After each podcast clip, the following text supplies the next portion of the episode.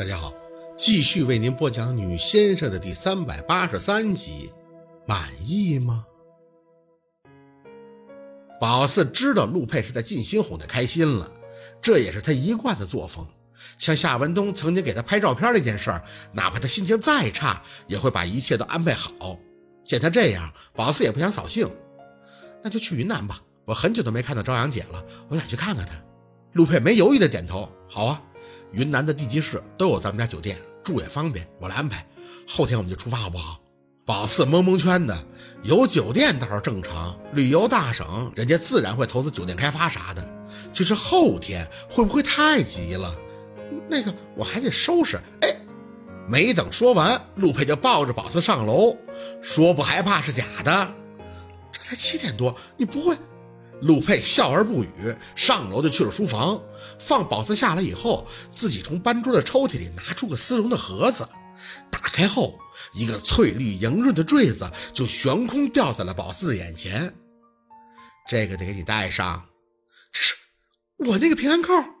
宝四拿过来仔细的看看，摇摇头，不对，我那个碎的都，这个不像。虽然楼金还有链子是一样的，但是翡翠有细微的差别。握在手里边温温的，仔细的看，内部还有细微的血丝。这里边怎么还有血呀？陆佩没言语，抬手又给戴上。宝四就退后了一步，一把握住陆佩的手，仔细的看，直到看他指尖的伤口。你拿血给我养了呀？啊，小伤口不算什么的。他温和的不像样子，容不得宝四乱动，就把吊坠给戴好了。你还没醒的时候，我就拍下来这个差不多的坠子了，只是当时没办法给你，我这边要养啊，养完了以后还得找人加持一下护身的，这样呢，我不在的时候也能稍微放心点了。那这血你养了多久啊？十四天。陆佩口气多少有些无奈。唉，本来说好是七个周期，我实在是等不及了。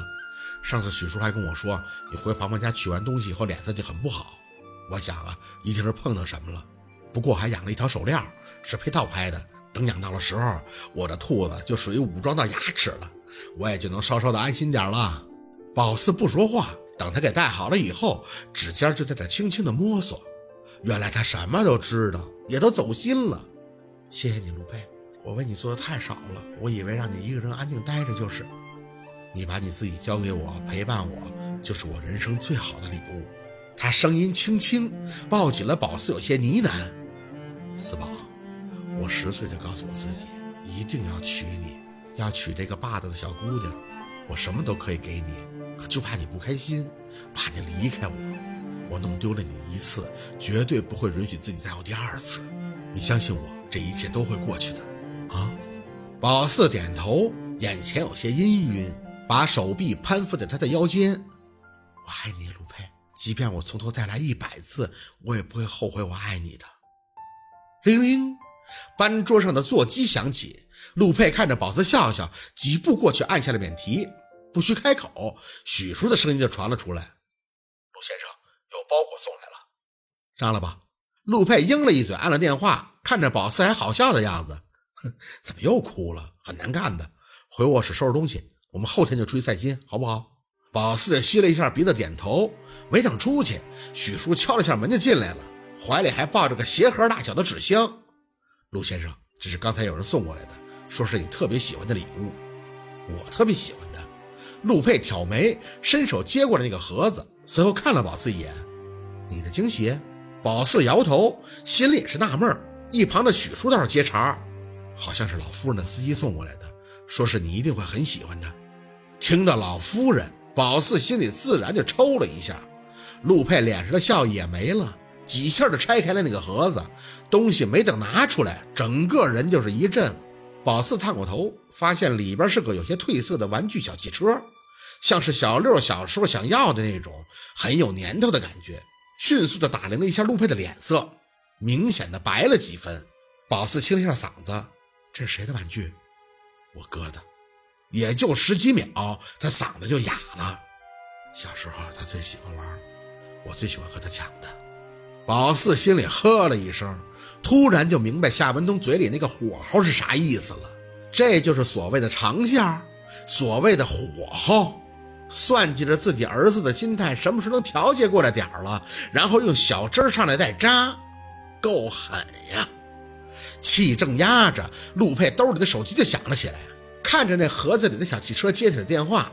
那边沈明雅的声音听的是一清二楚，她在哭：“儿子呀，你想不想你哥哥呀？”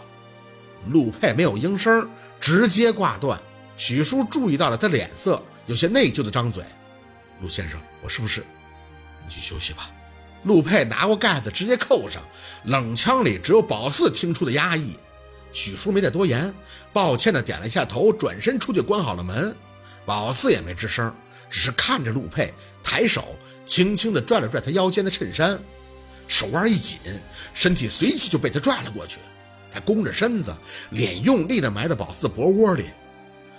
没事，我没事。宝四无声的抚了抚他习惯朝后打理的头发，心里很疼，知道陆佩是从来不想让宝四看到他不体面的样子。他总是喜欢什么都挡在宝四的前面，或者把一切都安排妥当，在光彩照人的让宝四看到。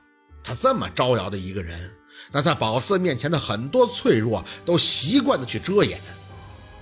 要怎么办？宝四会化解争吵，也会哄得开心，但宝四不是心理医生啊，他不知道这个东西要怎么去疏导才会让他轻松。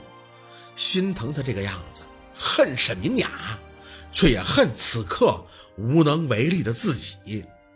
晚上睡觉的时候，陆佩还是躺在宝四身边，他就像没看到那个盒子一样。他们俩互相的依偎着，宝四假装没有看到他吃安眠的药物，假装那个小汽车没有出现。如果是有问题，宝四个人造成的，他会去改变，但这种外来的却是无力的。或许早该料到，这个世界上就没有侥幸。这个结论在次日一早就被证实了，桂姨来了。宝四在院子里送陆佩上车的时候，桂姨被家里的司机送了过来，当着他们的面笑眯眯地从车里下来，很礼貌地打了声招呼：“二少爷。”看到宝四，居然也能笑出来。薛小姐，你来做什么？桂姨根本不在乎陆佩难看的脸色，笑得没事人一般的，就从司机手里接过了一张卷起的画纸，当着陆佩的面慢慢的展开。夫人说。二少爷小时候总问这幅画哪儿去了，夫人那时候啊还骗二少爷说被家里的保姆给弄丢了，实际上啊是被夫人给收起来了。